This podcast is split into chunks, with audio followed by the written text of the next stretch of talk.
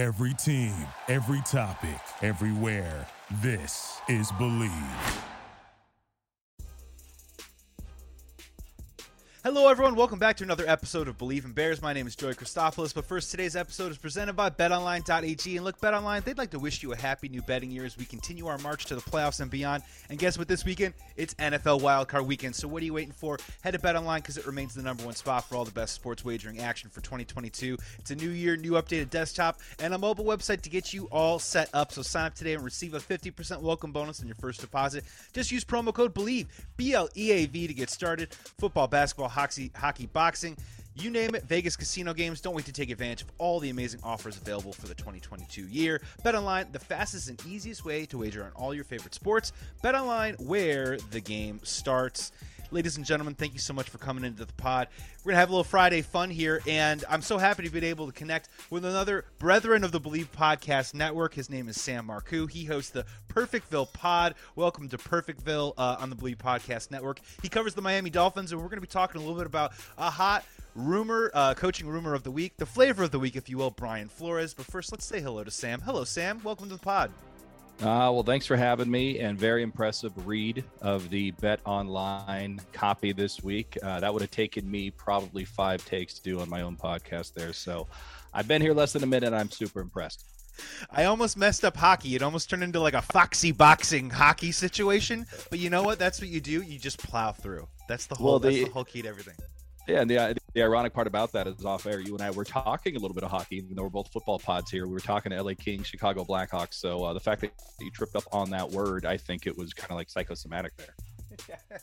I automatically just thought about the state of my Blackhawks, and then it just, you know, everything just started really firing off in a weird way. Yeah, we have a lot of interesting uh, sports connections, and you know, we're here to talk a little bit about the Miami Dolphins, and I'm so excited that you reached out because I think it's a perfect opportunity to bring you on and kind of bring in some insight in terms of Brian Flores, which is a huge hot name right now, just not just with the Chicago Bears, but with seven other franchises right now looking to hire their next prospective head coach. So if it's a cool, let's just kind of start and walk through the beginning, try and give Bears fans a little bit of an idea of who this guy is and what the Miami Dolphins situation was leading towards the end of the season. So can you just start? Let's just characterize with the start of last year for the Miami Dolphins. You know, the what is it? A one and eight beginning to their season. You got Tua hurt. You got Jacoby Brissett in the lineup.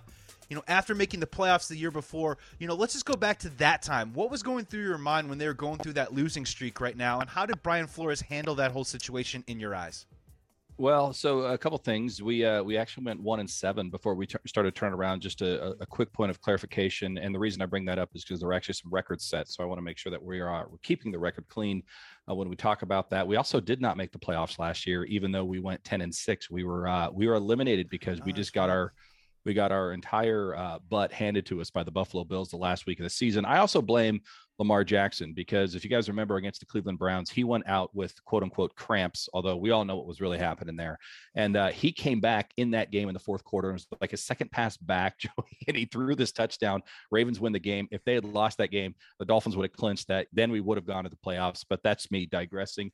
Um, so just to, just to kind of answer that question, we go one and seven. Tua Tagovailoa was hurt. He has broken ribs against again the Buffalo Bills week two. Uh, Jacoby Brissett comes in. We all think great backup extraordinaire he completed more passes to the ground than the actual receivers, and that was an unmitigated disaster. We had two offensive coordinators. That's right, co offensive coordinators. And yet a third guy, Charlie Frye, our QB coach, was calling the plays. It was a very confusing mess. Um, I actually put on Twitter uh, back in October that the Miami Dolphins would be firing Brian Flores before the end of the season. Now, granted, he did turn it around. The team turned it around. They won uh, eight in a row after that. I'm sorry, seven in a row after that uh, and finished eight and one, finished very strong to finish with a winning record of nine and eight. Uh, as it's coming out right now, I mean, if you look at that, you look at the resolve of the team, right? They usually take on the personality of their coach. So they go one and seven, they turn it around, they end up being uh, eight and seven at one point, nine and eight to end the season. Remarkable turnaround. Nobody has ever seen anything quite like that in the NFL to lose that many, then win that many. Nobody's ever lost seven in a row, then won seven in a row. So you look at that and go, it's got to be an amazing coaching job uh, to bring that team together, keep them together when all hope was essentially lost. Um, yet, as we're learning now, and as we've learned over the last few weeks with Brian Flores, uh, it was all not rosy. Even during the winning streak, he he really was not impressed with Tua Tagovailoa. He wasn't impressed with certain players on the team. He wasn't getting along with Chris Grier, the general manager of the Miami Dolphins. And as we found out earlier today, he stopped talking to his assistant coaches around Thanksgiving. So all of this winning was happening, yet it was so dysfunctional behind the scenes. Nobody knew. I mean, credit to uh, the Miami Dolphins organization for not leaking all of this stuff while it was happening in real time. But uh, it, it's it's it's the damnedest thing I've seen, Joey. I haven't seen a team be successful, have a winning season while all of this disarray is happening behind the scenes. It was crazy to me. So how he handled it, I mean, well enough to win games, but again, the quality of the opponent, you're looking at the Saints who didn't make the playoffs, the Jets twice, who obviously didn't make the playoffs, the Houston Texans, uh, a Baltimore Ravens team that didn't make the playoffs. It wasn't like they were beating Super Bowl contenders week in and week out during that winning streak. And this also was kind of a little bit of the narrative that happened to the Colts too. They kind of hit that heater because their schedule kind of softened up. So that's when people really need to dig in and kind of see what exactly is going on that leads to certain kinds of success. So let me phrase it to you like this because I feel like from the outsider's perspective, you know, thousands of miles away, whether it is California or talking about Chicago sports, when I saw the hiring of Brian Flores a couple years ago, I immediately thought, you know, he brings a little bit of fire. You see the clip, obviously, of him challenging the Cincinnati Bengals, um, and you think that he brings a certain sense of no nonsense fire to a locker room and obviously the Patriot way. But let me ask you the question: in your opinion, who is Brian Flores as a coach? Well, I think you nailed it in many in many ways, and I'm glad we're talking about this because I think there's a lot of misinformation, both good and bad, about Brian Flores out there. I've covered him for the last three years. I covered the Adam Gase era before that. I have friends that work for the Miami Dolphins. I have people that used to work on my Bless podcast you for your work. Yeah. well, I have friends that work for the Miami Dolphins now that used to work on my podcast. That's where they got their start, and now they blew up, and, and they're and they're somebody uh, much larger than I am even at this point. But you know, Uh, Brian Flores, one of the very first things he did when he came to the Miami Dolphins, it was a culture change. Adam Gase was horrific. As we all know, he was horrific for the Jets. He was horrific for the Miami Dolphins. You had you know, leaders on the team wanting to fight that guy. That's not a good environment. So one of the very first things Brian Flores looked to do was get rid of any player that was going to challenge the system that he was putting in place. Very Bill Belichickian, if you will. I mean, he mm-hmm. came from the Patriot way, as you as you mentioned, and he got rid of talented players in some cases. Laremy Tunsil went away to the Houston Texans. Minkah Fitzpatrick went to the Pittsburgh Steelers. Kenyon Drake, people forget, was on the Miami Dolphins. He got pushed out to the Arizona Cardinals because he didn't get along with Brian Flores. So he got rid of the quote unquote malcontents first and foremost. Second thing he did is he just said, I am not going to allow stupid mental mistakes. And he put in something called the TNT wall, takes no talent wall, very much like Pee Wee football, Joey, where if you made a mistake in practice, you jumped off sides, you had a false start, mental mistakes, nothing physical, but just mental mistakes, things that take no talent to not do you had to get up and run to the wall and come back. Now you're doing that during training camp in South Florida heat, humidity. People didn't want to do it. So what happened? The team started making less mistakes because they didn't want to run. So especially the big fat guys that jump off sides and hold and do all those things. All of a sudden, the Miami Dolphins in 2019 and 2020 are one of the least penalized teams in the league and happen to be like the youngest team in the league, which those two things don't always go together. So when you look at Brian Flores, he is a guy who says fundamentals are key. If you can't do the fundamentals, we can't do the fun stuff out there. Uh, he is a defensive minded coach, especially when it comes to the defensive backs. He loves his cornerbacks, he loves his safeties, he loves to use them in different creative ways, especially his hmm. safeties coming down, helping in the box. And he almost to a detriment will defer to getting in a draft pick another defensive back over maybe a position of need, even if they're of equal value. So he kind of weighs the defensive backfield more than anywhere else in terms of when he's looking at players from a personnel perspective. But he cleaned up the Miami Dolphins culture, at least to start. He brought in a lot of talent on the defensive side of the ball. He turned them into a ball hawking, game changing defense. And he wants things done his way. He is very hard headed in that regard. Um, say what you will about him, but ultimately his downfall for the Miami Dolphins was because of that as well. I mean, there's a flip side to every coin here, but uh, I don't know if that helps, but I hope it does. That's my perspective of Brian Flores from somebody who was kind of like halfway in, halfway out covering this team, both in Miami, in California. A very hard nosed approach, somewhat old school, very Bill Belichick like, um, but has his issues as well. So, you know, you had mentioned uh, in your previous answer that you wouldn't have been surprised at the one and seven mark if Brian Flores was let go at the end of the year. They were able to create this incredible turnaround, almost get into the playoffs seemingly maybe feel like walking into another offseason, which I believe they did in his first year. You're right. They walked into that offseason with some momentum, quote unquote, which can yeah. be a real or an intangible thing in the NFL, you know, depending on who you talk to. So, on a level of, you know, I, I saw it coming to go, what? Like, you know, when he was fired a couple days ago, before all these reports came out, you know, how surprised were you? Um, I was I was mildly surprised, and the reason I say that is Stephen Ross has never hired a coach that's lasted longer than three years for the Miami Dolphins in the 14 years that he's been the owner of the Miami Dolphins.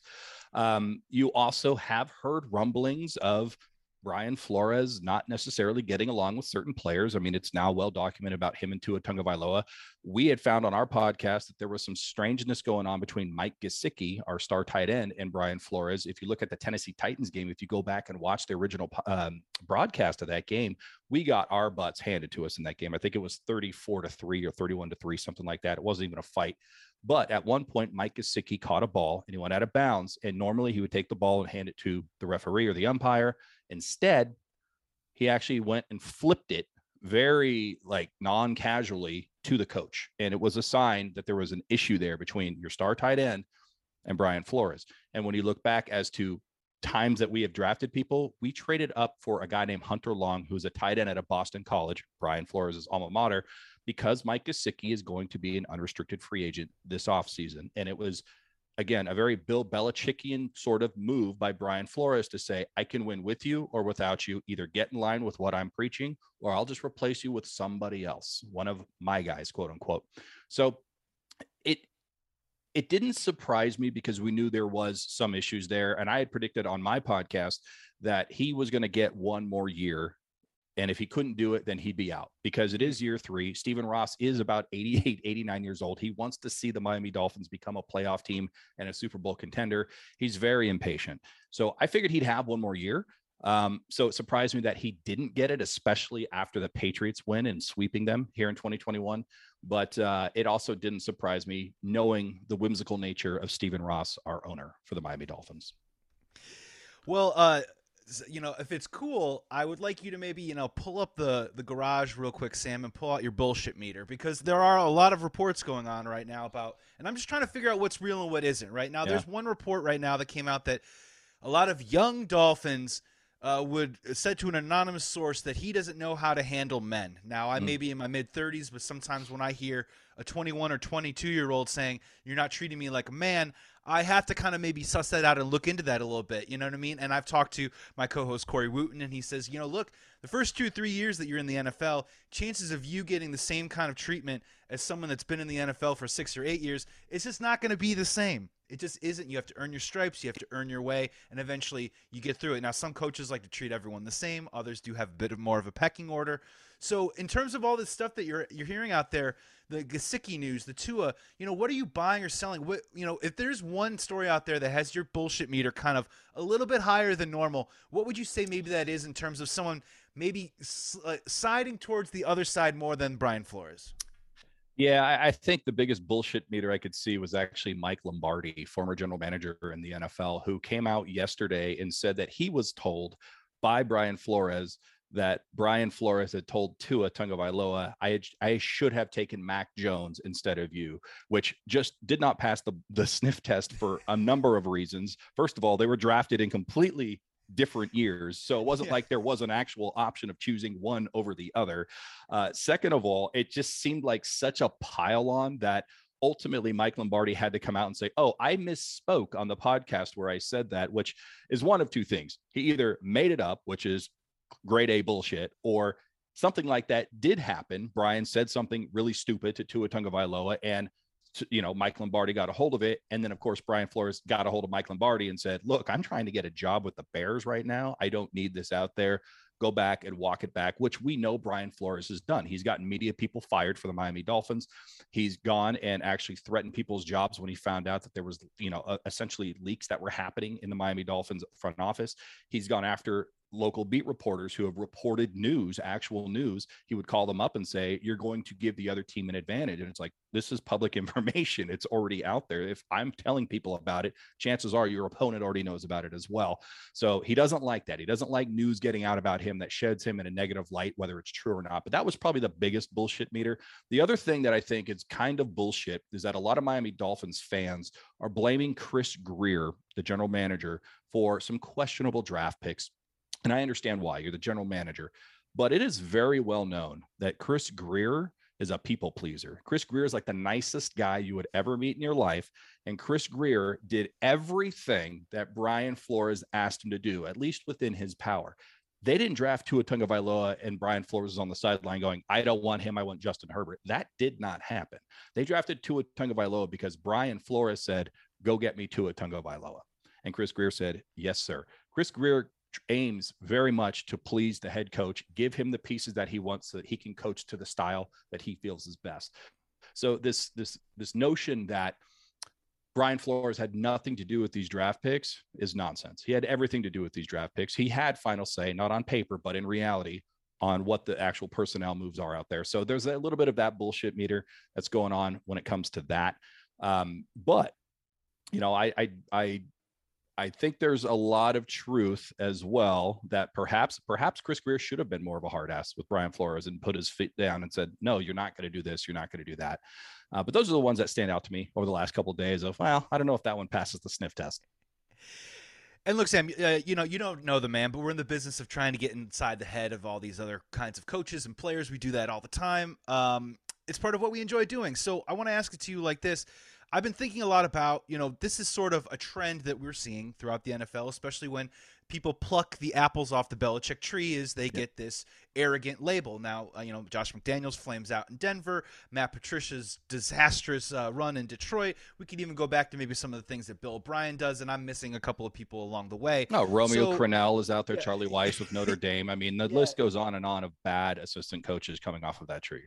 And so my question for you is, if we can go and let's just say, let's just look at the trunk of the tree real quick. Uh, you know, Bill Belichick failed in his first position, and when he came back and got a second job, I guarantee you he did a couple of things differently. And I would say, you know, my thing with Josh McDaniels, which kind of intrigues me, and now Brian Flores is now in this category, is they now have the stigma of the word can't in front yeah. of them. They can't work with said general manager. They can't work with maybe said player. They can't do this, can't do that. And I'm kind of asking myself, do you think Brian Flores is capable of maybe now seeing what he just did in this first run with the Dolphins, not changing who he is, you know, altruistically, but maybe adjusting a few things, softening maybe a couple of edges here and there, and maybe doing things a little bit differently in his different job? Or in your opinion, he is who he is? No, it's it. You know, I'll give you the fence sitting answer. Um, it, it's it's probably a little bit of of in between. I mean, if he can figure out the good parts of his coaching personality and actual personality, and adjust the one part or set two parts that are really really bad that have held him back so far, um, he's going to be an amazing coach for somebody in the NFL mm-hmm. or, or, even college. I mean, I had a I had a really nice conversation with um, a beat writer for the Miami Dolphins um, this week and they said he would be a perfect Nick Saban clone. You know, the way he handles players, the way he wants players to talk to him. To your point earlier, the younger generation does not agree with how Brian Flores handles them. And people are going to say, well, they're soft. And it, people think we're talking about Tua Tagovailoa. Think about this. Tua Tagovailoa went to Alabama. Nick Saban was his head coach. You think that guy hasn't been yelled at a couple of times in his yeah. career playing football? Yeah, right. It has nothing to do with the coach yelling at him. It has everything to do with how the coach conducts themselves with those people everyone's going to have favorites. That is not going to go away. And Brian Flores had his favorites. And obviously, once you sour and blow Brian Flores' book, you're kind of done. We saw that in terms of trading players. We saw that in terms of, you know, how he treated Tua Tagovailoa, who was the starting quarterback. Um, but it's not because they can't get yelled at. All these men went to college. They all had college coaches that told them that they sucked every single day, even when they were going to be a top five, you know, draft pick in the NFL. So it has nothing to do with that. It has, you know, it has more to say how he said it than what he actually said. So let's put that aside right there. Second of all, just another point of clarification. Technically speaking, technically speaking, Bill Belichick in the New England Patriots is his third head coaching gig because he went from the Browns That's over right. to the Jets for about to 15 minutes, didn't like the coffee in the break room, and then went back to the Patriots. So technically speaking, third job. But I, I hear what you're saying. Yeah. You know, obviously you have to adjust, and you know, people don't like the quote unquote retreads. You know, people that have failed once and then have moved on, but a lot of successful head coaches didn't win a Super Bowl in their first time. They got it in their second time. Don Shula, the greatest coach, in my opinion, NFL history, but obviously for the Miami Dolphins, he was a retread. The Miami Dolphins was Pete, Pete second- Carroll. Pete Carroll comes in mind too, as well as another guy that obviously when he got another bite at the apple.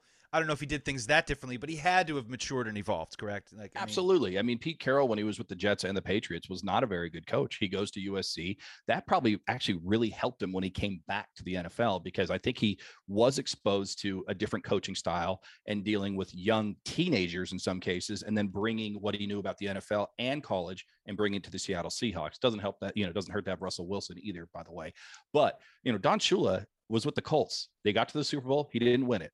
He goes to the Dolphins and obviously wins two Super Bowls, goes to three in a row, goes to five overall. Um, but it, it just, you can't just dismiss a coach because they failed once. You do have to give them another shot in many, many cases. Now, if you're Cam Cameron, absolutely not. You're not getting another shot. You go one in 15, you draft Ted Ginn's family. That's not going to happen. Everyone's done with you.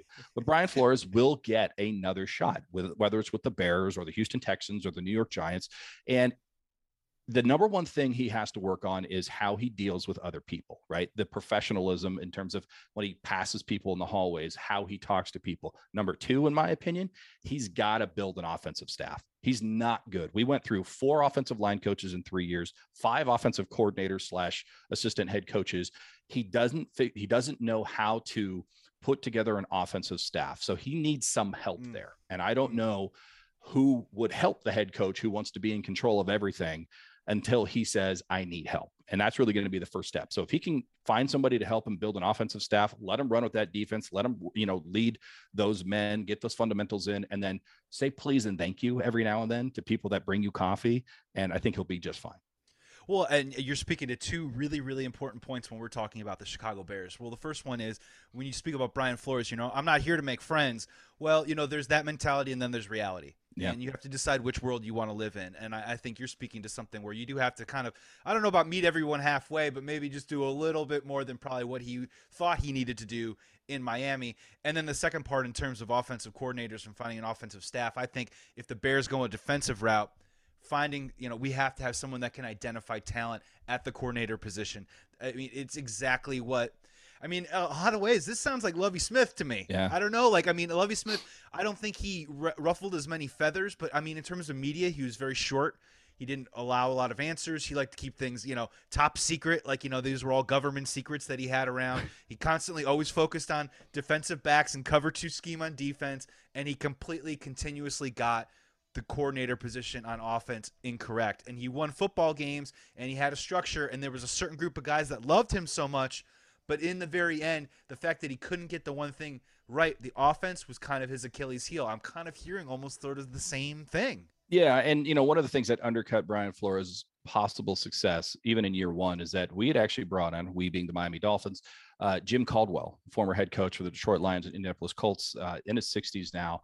Really, really good head coach. He's one of those guys that I think you bring in, especially when your system is entirely broken, which the Miami Dolphins were after the Adam Gase era. And Brian Flores brought him in as a special assistant, offensive, you know, talk him, you know, talk to him every single day, kind of figure that out. Jim Caldwell's a very good offensive mind he had some health issues and actually had to step away before the start of training camp of Brian Flores' rookie head coaching season. Never came back. And I mm. think that actually torpedoed, really, especially in hindsight, anything that the Miami Dolphins were looking to do in terms of offensively finding that identity. They never quite had the identity. I mean, Ryan Fitzpatrick was fun. We always like Ryan Fitzpatrick in Miami and all the other 17 teams that he's played for in his career. Um, but Ryan Fitzpatrick is not a guy that you're going to win the Super Bowl with. He's a guy that you play sandlot football with. He runs around, he creates things out of nothing. He has fun. He wears funny clothes. He's got a big beard, and he has a couple good sound bites. And everybody's happy at the end of the year, whether you're eight, eight, seven, and nine, nine, and seven, because that's what you get when you have Ryan Fitzpatrick. Um, but they brought in an offensive coordinator that knew Ryan Fitzpatrick, and that was it. That was the only reason they brought in uh, uh, the offensive coordinator that we had last year was just for Ryan Fitzpatrick. And as soon as you go away from him and you have Tua, well, that offensive coordinator is no longer relevant. And then after that, we we tried to interview Mike McDaniel, the offensive uh, now the offensive coordinator for the San Francisco 49ers. Shanahan said, absolutely not. You cannot have him and promoted him himself. Uh, so we tried. I think he tried. He had good yeah. intentions it just didn't work out. And eventually it was like, well, I, I can't pick between these two internal candidates. So you're you both get a trophy. You're both the offensive coordinator. And oh, by the way, this third guy, our QB coach, is going to call plays for the first third of the season. It was a mess. and it didn't work. It was an experiment that everyone looked at before it even started to bubble up and said, this is going to blow up in our faces. And it absolutely did. So he's got to fix that. You know, whether it's Lovie Smith 2.0, I don't know. What I do know is you're going to get a defense that's going to ball out, that's going to turn over that ball every single game, quite literally. You're going to score touchdowns with the defense that Brian Flores is going to put together if he becomes the coach of the Bears. But you got to have somebody. Maybe you need co-head coaches. Maybe that's the key. Yeah. You have him run the defense and uh, day to day, and you have an offensive head coach of some sort. Well, you're, you're you're offering a really interesting insight because this kind of aligns with I think probably who Brian Flores is, right? Where Ryan Fitzpatrick to me is the epitome of the micro in the NFL. Let's win the game this week, right? And Brian Flores sort of feels like that guy. You know, he only looks maybe you know 10 yards in front of him. We're on this we're on the Cincinnati kind of mentality, and probably when you bring in a guy like Tua and you have an entire franchise, you are looking at a lot of broader macro aspects of how to succeed. Yeah. And so, you know, when they were doing that flip flop with him, with the two of them, you know, a couple years ago, or I'm sorry, what was it last year? Yeah. You know, maybe that's what kind of started to create that what they call now a fractured relationship with Tua. Is that kind of fair to characterize it like that? No, absolutely. I, I really think it is, and I don't think it's even fair for anybody to criticize Tua Tagovailoa's rookie season. And I'm biased, granted, I get that. Eh, but here's what Tua Tagovailoa was up against he dislocated his hip like yeah. Bo Jackson while he was at the University of Alabama. He rehabbed, he came back, he had no off season, no training camp because of COVID. He didn't even know some of the people on his team until they actually started game 1 because they didn't even have uh, preseason games. And people forget all about that. Tua Tagovailoa was physically completely smaller than he is today because he had to spend that entire rookie season basically learning how to walk again. Like, let's not discount that. It was a major injury that has ended people's careers. He came back and played his rookie season. He had an offensive coordinator that was tailor made for the other quarterback. He had uh, no training camp, no preseason. He was put behind the eight ball for many, many reasons. So I kind of look at that first year and say it's somewhat of a wash. To your point, the Miami, the Miami Dolphins were in a playoff chase and they're going up against the Las Vegas Raiders. And if they lose, they're out. And the first thing Brian Flores is going to do is grab the hook, pull him out, and say, I need Ryan Fitzpatrick in there, who actually went out and won that game yeah. again with a little bit of Fitz magic going on. Um, so, yeah, he does have that win the game right now mentality. What we're finding now is that he soured on Tua Tagovailoa because he found out during Tua Tagovailoa's off days that he's playing golf. Well, it's his day off. He's taking a break away from the facility, away from the team, away from a coach that he didn't like either, quite frankly, and doing something that brings him some calm. Brian didn't like that. Brian is now being quoted as telling people we're never going to win with this guy. And again, once hmm. you're in Brian Flores' doghouse, you don't get out until you're out of in this case, Miami, he wanted everybody else. He was the main driver of Deshaun Watson. He was the one that wanted Jacoby Brissett, a former Patriot. He knew him. He was, you know, felt good with him. He liked Ryan Fitzpatrick. These other quarterbacks are what he felt was going to help the Miami Dolphins now.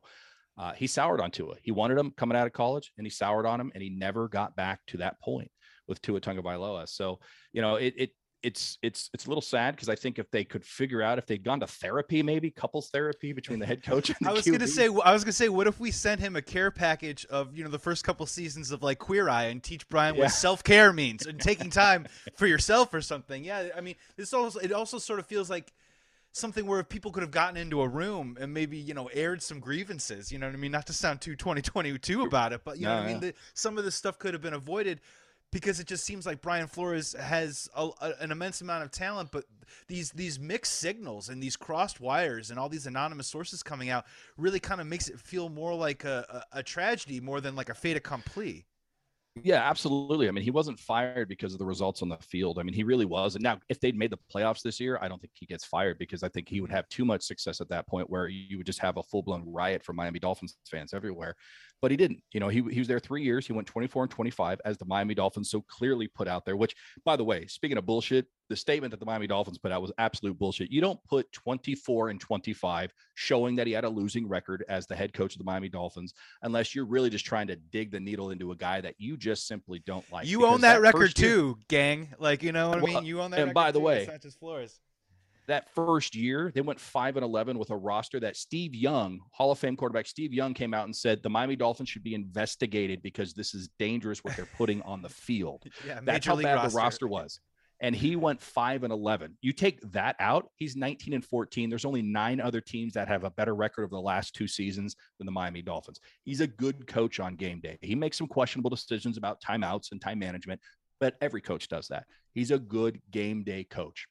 The problem is he's not, you know, he's not good Monday through Saturday. He's good on Sunday. And ultimately, Stephen Ross said, this is going to be a big problem. We can't get over this. Maybe they did put him in the room and he said, I don't like this room. Trade the room to the Niners. Let's get out of here. It just didn't work out. So ultimately, I like Brian Flores. Uh, I wish him success as long as he doesn't beat the Dolphins while he does it. And whoever gets him, as long as he can learn a couple lessons, again, eh, they're going to get themselves a good coach. Yeah, it's just like a quick uh, follow up on that. Got a couple more questions here with Sam Marcoux right here on Bleav in Bears, talking about Brian Flores, the coach that could become the next head coach of the Chicago Bears. I believe he's interviewing with them today, which is very, very interesting. So I'm glad that we're doing this now. Yeah, so if you were walking down the street, you know, take your mind off the Dolphins for a second. You're walking down the street, you see a want ad, and it says looking for head coach, and it says on there, um, chairman of the board let's just call him George for right now. Um, says, you know, I'm I'm just a fan. I'm not a football evaluator. I don't want to get involved in football operations. We're looking to hire a a GM who, in theory, would become the president and the expert of the entire organization and also hire a coach. We don't want anything to do with it. We want the GM and the coach to come together and take on all this power, all of this responsibility, all of this control and help build a winning franchise. Would you hire Brian Flores in that situation? I think Brian Flores would apply for both jobs and want to take two salaries and be the general manager and the head coach. I mean, everything a we double talked- dip. yeah, I mean, uh, everything we just talked about. I mean, he wanted absolute control of the Miami Dolphins, even though he already had it. He just didn't have it on paper. The problem with Brian Flores is his timing sucked. He went and tried to get more power and strip Chris Grier of his power officially during a time when they were one in seven. And when you have very, very bad results, you go, "Can I get a promotion, please?" You know, your boss is going to look at you and go, "Well, I don't know. I'm hearing you're kind of a dickhead to people. Sorry for the language, but I mean, I, think." For the Bears, and I'm just hypothetically speaking, the Bears. Uh, if you're going to hire a head coach before a general manager, Brian Flores makes a lot of sense. Hmm. But it will Hmm. change the type of general manager that you are going to have. You are going to need a general manager who uh, is able to absorb a lot of punishment from his head coach, is going to, you know, meet the demands of that head coach and be okay with that and sharing that success with the head coach, in this case, Brian Flores. If you hire a general manager first, then maybe Brian Flores isn't the guy for the Chicago Bears because now Brian Flores is walking into a situation that he doesn't have control over. He's walking into a structure where the general manager is going to have more power than him. And right now, Brian Flores has options. You know, I hate to say it, Bears fans, if you really, really want Brian Flores, he has options out there. He's got a good name in the coaching circle, in the general manager circle, in the NFL in general. yeah, if I can The interject, where, Texans- where do you think Yeah. he goes? Where do you think he ends up? I If think you the Bears you're a betting the, man right now. I I will say this. I think the Bears are probably the best fit for Brian Flores long term. I mean, if he were to take a look at, you know, let's face it, the Detroit Lions aren't very good. Dan Campbell can't even spell Dan Campbell. No offense, Detroit Lion fans. Bleav in Bleav in the Lions podcast. Hey, Uh, you have a point. he's he's a, he's a former Miami Dolphins head coach himself. Uh, you have the Vikings who are looking for a general manager and a head coach, you know, in their own right, and then you have a Packers team, which is obviously one of just you know uh, they're they're one of those franchises. I hate to say it, Bears fans that everyone else looks to and says, why can't we be them? Mhm. But they have all kinds of issues right now with Aaron Rodgers and his feet and his weirdness, and you know, and and and Davante Adams possibly wanting to leave. They're going to have to franchise tag him. So if you're Brian Flores, you're walking into a situation with a Bears team that's had some decent success uh, recently. I mean, you guys have been world beaters, but you've been better than the Dolphins. And you're in a division where I think you can capitalize on weak divisional opponents right away. Outside of that, the Houston Texans look mighty enticing if you're Brian Flores. Mm. Everyone knows he wants Deshaun Watson. Deshaun Watson is the best quarterback the Houston Texans can have over the next five years, whether they trade him for a buttload of picks and draft five quarterbacks or not. Deshaun Watson's better than anything they're going to get. If Deshaun Watson can play with Brian Flores and swallow his pride and stay in Houston, which I'm not convinced he can, Now you also have a really bad division where only the Tennessee Titans are good. I mean, the Jacksonville Jaguars not very good. Um, uh, uh, who am I? Who am I missing over there? The Colts, the AFC South. The Colts, uh, they're okay. They have Jonathan they Taylor and not a Wentz, whole else. yeah, who knows? Yeah. So I, I think those are the two front running places for Brian Flores. I think Brian Flores avoids the New York Giants like the plague. Uh, so I, it's really going to come down to, I think, what he thinks he can do within a division. You know, can he win with your guys' young rookie quarter or no longer rookie quarterback, or does he take a chance that he can win in Houston and convince Deshaun Watson to stay? And if that's the case, if he can keep Deshaun Watson in Houston, then that's probably the best move for Brian Flores. But I don't see that happening, which means the Bears probably make the most sense for Brian Flores right now. And you mentioned something pretty intriguing in terms of just the Bears situation, in terms of he loves remaking defensive backfields. I mean, we have a front seven that is at least set up to compete and at least be above average to possibly be elite for at least the next one or two years. Definitely, I would say. I mean, three is a bit of a stretch. In terms of our backfield right now, it's kind of a blank canvas. We have Jaylon Johnson. We got to make a decision on Eddie Jackson's money, but the safety and the cornerback and the nickel and whatever you want to do with that rotation is completely up for grabs right now. That could also maybe be uh, intriguing for Flores to get his hands on too as well. Yeah, absolutely. I'll give you guys a little bit of X's and O's with Brian Flores. If you aren't familiar with the types of defense he likes to run, um, he likes to be very creative with his defensive fronts. He likes to bring a lot of bodies up to the line, in some cases, eight in the box.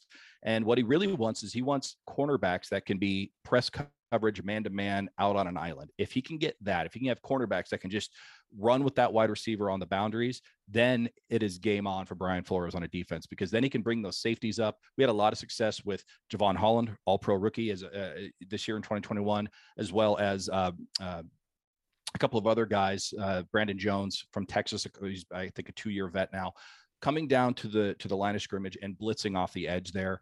Uh, he runs something that's zero defense, where again you have eight people on the line. You don't know on the offense who's coming, who isn't. You have defensive tackles dropping into coverage. You have linebackers coming. You have safeties coming. You've got you know every single the look looks the same every single play, but who's coming and who isn't is completely different. It drove Lamar Jackson nuts on Thursday night football this year. He looked like he'd never played football or the quarterback position ever. He could not figure out this defense. He also has something called the amoeba defense, which I think you guys have probably seen.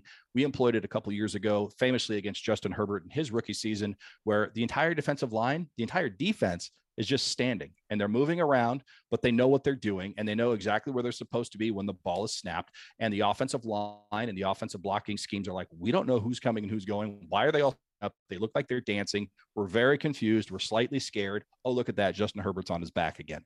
So he gets very creative with that defensive front. If you guys have a, a, a, a, good defensive front and you have some cornerbacks who can cover, you guys are in business with Brian Flores. I think a little blood just leaked from Jared Goff's ear uh, in hearing that if Brian Flores were, were, to come to the NFC North on that particular one. Um, let's get you out of here on this, Sam. Uh, really great stuff. Um, but I want to ask you, who do you want to coach the next Miami Dolphins? Who are you guys looking at right now? Who are the candidates? Uh, you know, share uh, share some secrets on that end too. Yeah. So uh, the prevailing wisdom is that Stephen Ross, if you look at his ownership, he's never hired a coach that's had head coach experience. Uh, he just hasn't. And we had Joe Philbin, who was standing next to Aaron Rodgers and somehow got promoted to head coach. We had Adam. Wait, that Gase, wasn't was, Jeff. That wasn't Jeff Ireland. Jeff Ireland didn't hire Joe Philbin, or was that Stephen? Yeah. the yeah, buck stops with Yeah. Yeah. Stephen Ross. Yeah. yeah. And uh, and then the next guy we got was standing next to Peyton Manning and uh, Adam Gase. And then of course you have Brian Flores, who was standing next to Tom Brady for all those years on some level with Bill Belichick. We've never had a coach with head coaching experience. Even before that, when he bought the team, Tony Sparano was a first-time coach for the Miami Dolphins, uh, formerly uh, an offensive line coach for Bill Parcells and the Dallas Cowboys. So the prevailing wisdom is that Stephen Ross wants a head coach with experience, with a track record of success, who can build a staff around him for succession purposes. Um, that leads you to somebody like maybe Doug Pederson, although he has rumored to not be on the short list of candidates for the Miami Dolphins. Um, everyone says Jim Harbaugh. I still think Jim Harbaugh's in play, even though Stephen Ross says he isn't. I think you guys would probably love to have Jim Harbaugh in Chicago for a bunch of reasons as well. I still think he's a guy that the Stephen Ross is going to try to pluck. And, and if I can on Harbaugh, just really quick, uh, the prevailing rumor going around Chicago right now with Harbaugh is Harbaugh does not want to be rejected. You either offer Harbaugh the job or you do not call him at all. So I think a lot of teams like the Bears and maybe the Dolphins will go through a process of interviewing a lot of candidates. And if they do feel like Harbaugh is the guy, you have to offer it to him. He's not interested in going in there and going through the the the, the motions and then getting a rejection call. So I think that's Absolutely. where that lands with a lot of organizations right now. Yeah, it really does. I mean, Jim Harbaugh went through the ringer last year. I mean, the University of Michigan press, the fans, the boosters, all were pretty much calling him. You know, he can't win the big one. A year later, he does win the big one. He does get to the college football, you know, playoffs, and now they're like, "Don't leave, don't leave," and he's like, well, "Why would I? Why do I need to stay? I don't need to sign anything. I could, you know, it's everything. The world is my oyster right now." Stephen Ross, uh, School of Business, is at the University of Michigan. Michigan. He's a Michigan alum. He's already come out and said he's not going to be the guy to take Jim Harbaugh from Michigan because Michigan is where he went to school. Um, but if Jim Harbaugh is going to leave Michigan, I have a feeling Stephen Ross is going to reverse course on that and say, no, no, no, I'm going to keep you in the Stephen Ross family here. Why don't you come to Miami? It makes sense. They play the Niners next year. They play his brother, the Baltimore Ravens next year. There's like all kinds of storylines there. He can build a staff. He's got a winning percentage in the NFL of 630, if I'm not mistaken. I mean, he's a good NFL head coach. He's a good college head coach. He's number one on everyone's list. But just to run through a couple of the other candidates, and I'll keep it short. Um, the most intriguing one that's out there right now, Mike McDaniel, the offensive coordinator, uh, who also looks like he's maybe the manager at your local Best Buy. 37 years old, you know, Wonderkin. I think he still lives at Mike Shanahan's house. He's been coaching for 14 years. He's the offensive coordinator and the run game, you know, guru for the San Francisco 49ers. He's a guy that a lot of people like right now. Uh, Brian Daboll, the offensive coordinator for the Buffalo Bills, oftenly you know, told that he's the guy that made Josh Allen great. I think Josh Allen's parents had something to do with that DNA and that rocket arm. But I like Brian Daboll for a couple of reasons. A, he probably hurts you know, when you take him away from the Buffalo Bills, you hurt a rival. Uh, he was the offensive coordinator for a certain quarterback who went to Alabama named Tua Tagovailoa when they won the national championship. Yep. So he knows Tua Tagovailoa, and he probably brings Ken Dorsey, local hero for the University of Miami and QB coach for the Buffalo Bills right now, as his OC to the Miami Dolphins. So there's a lot of infrastructure enabled to build a staff around Brian Daboll. Personally, I like him because he's a fat guy. And I have a theory that fat head coaches are better head coaches. And you guys, Bears fans that are thinking I'm wrong, I got one word for you Ditka. They're all out there. Parcells. Belichick's a big fat guy. That's why he wears those hoodies the way he wears them. Jimmy uh-huh. Johnson was fat. He was just short, so he didn't look as fat. I mean, Andy Reid, big fat whale of a coach. Really, really good coach. Mike Holmgren was a walrus, a literal walrus with a headset on the sidelines, and he won Super Bowls. So I like Brian Daboll from that standpoint. He's a big fat guy. He's got some success. He's 40 six years old. He knows Tua Tagovailoa. He's won national championships as a coach. He's won Super Bowls as a coach as part of the Patriots staff. So Brian Daboll is the odds-on favorite right now. But keep your eye on Jim Harbaugh, Mike McDaniel. I think those are the three right now that a lot of people are going, hmm, perhaps for the Miami Dolphins. I got to throw it out there. Charlie Weis says, hold my rib tips on that theory. But you are correct. There is a predominant, overwhelming amount of, uh, of Husky men getting it done in the NFL. I'm with NFL fat head coaches. You want skinny guys who can run up and down the sidelines in college. That's why Charlie didn't work at Notre Dame. He's too fat for the college. I mean, you ever like I went to a Rams game against the Dolphins a couple of years ago before they opened up that brand new gorgeous stadium, and we're playing in a college stadium. And I'm a grown man in my 30s. I'm not fat, but I'm not skinny, and I had a hard time getting in and out of those seats. Man, Ed is not for adults in college. You need young, skinny guys who can actually coach and run up and down and do the rah rah stuff for college football. Not, but in the in the pros, no. You need you want a big fat guy. Uh, Bleav Podcast Network's Perfectville Pod. Sam Marcoux joining the pod, man. Dude, thank you so much for hopping on. I'm so glad we connected, man. Uh, I learned a lot. I hope Bears fans learned a lot too, as well, because there's so many different candidates out there. You see one thing, you read one thing, and you really got to hear from people that have been so dialed in as you have been about coaches like Brian Flores uh, because it's important. You just want to know what you're getting yourself into, especially if the Bears end up offering him the head coaching job. You know, thank you so much for joining the pod, man. Uh, do us a favor, throw out all your socials, all the different ways for people to connect with you and your co-host Chris um, moving forward. Because even if they aren't, you know, Miami Dolphins fans, I'm sure you guys bring great content all the time. Hopefully, you can come back to our pod. I'm happy to go on yours or whatever. Let's keep this connection going. Let's keep talking. Yeah, absolutely. I think the Bears and the Dolphins play next season, uh, if they I'm do. not mistaken, as well. So uh, in Miami, nice I don't remember. Yeah, yeah. We, we play Green Bay in Miami. We play, I think we play. We might play Chicago in Miami. I don't. I don't know the split there. I think we play Detroit in Detroit. Um, so yeah, it's, it's between Minnesota and uh, Chicago as to who's coming to South Florida and who's that screams to, uh, of a Thursday night game.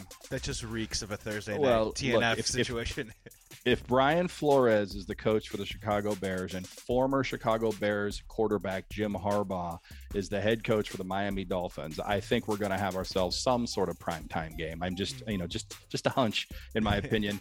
Um, in terms of my socials, at Perfect Bill Pod on Twitter, at Perfect Bill Pod on Instagram. We've got a Facebook page. Uh, you can check us out on welcome to perfectbill.com. That's our official website. I write for that website as well. Going through and redrafting the Brian Flores era drafts right now. That'll be out next week. Hmm. Uh, they actually didn't do so bad, him and uh, him and uh, Chris Grier, but there were a couple of obvious misses. Uh, Noah Igbinoghene instead of Jonathan Taylor comes to mind right off the bat. Uh, Austin Jackson instead of Justin Jefferson. You know, again, just another thing which would have helped the Bears, by the way, if we'd taken Justin Jefferson instead of Austin Jackson. But I'm going through re- redoing, you know, the, the, the Miami Dolphins drafts as we speak. Um, and then really, uh, the last thing I'll say is that I think Bears fans can agree with this. We had a taste of it. You guys had a full meal of it. Jay Cutler is absolutely the best and worst person simultaneously at the same time. He's all of us in one package, isn't he? He's the light and he's the dark. Uh, I can't get enough of him in his post career. His post career, I think, has been so amazing. Like Absolutely. I really, I, I thought he was going to be the guy that just disappears and you never hear from ever again. But au contraire, no, no, no. He's no. giving you the full dose. Um, you know, very Cavallari. I watched every episode because of Jay. I, will be unabashed. I'll, I will definitely say it. Um, I completely agree with you he, he is the NFL quarterback equivalent of Jimmy Carter. If you look at Jimmy Carter's presidential, you know, four years, everyone says it was a disaster. But since then, he founded Habitat for Humanity. He's basically yes. been the best human being on earth ever since he got out of office. Jay Cutler, marginal quarterback in some cases, uh, but since he's retired, still has the cigarette, still has the sunglasses, still don't care. But uh, we love him for it. Smoking Jay, baby. Great way to end the pod, man. Sam, thank you so much for coming on the pod, man. Really great stuff. Today's episode of Bleav in Bears uh, with Joey Christopoulos was presented by BetOnline.ag. 50% welcome bonus on your first deposit. And what better time to get that welcome bonus than this weekend for NFL Wildcard Weekend? Just use promo code BLEAV, B L E A V. Thank you so much for checking out the pod all week. And next week, we got plenty of great guests coming up. We're going to be following this coaching search every step of the way. So make sure you come on back. Until then, be well, be safe. Please be good to each other. And remember, you got to bear down.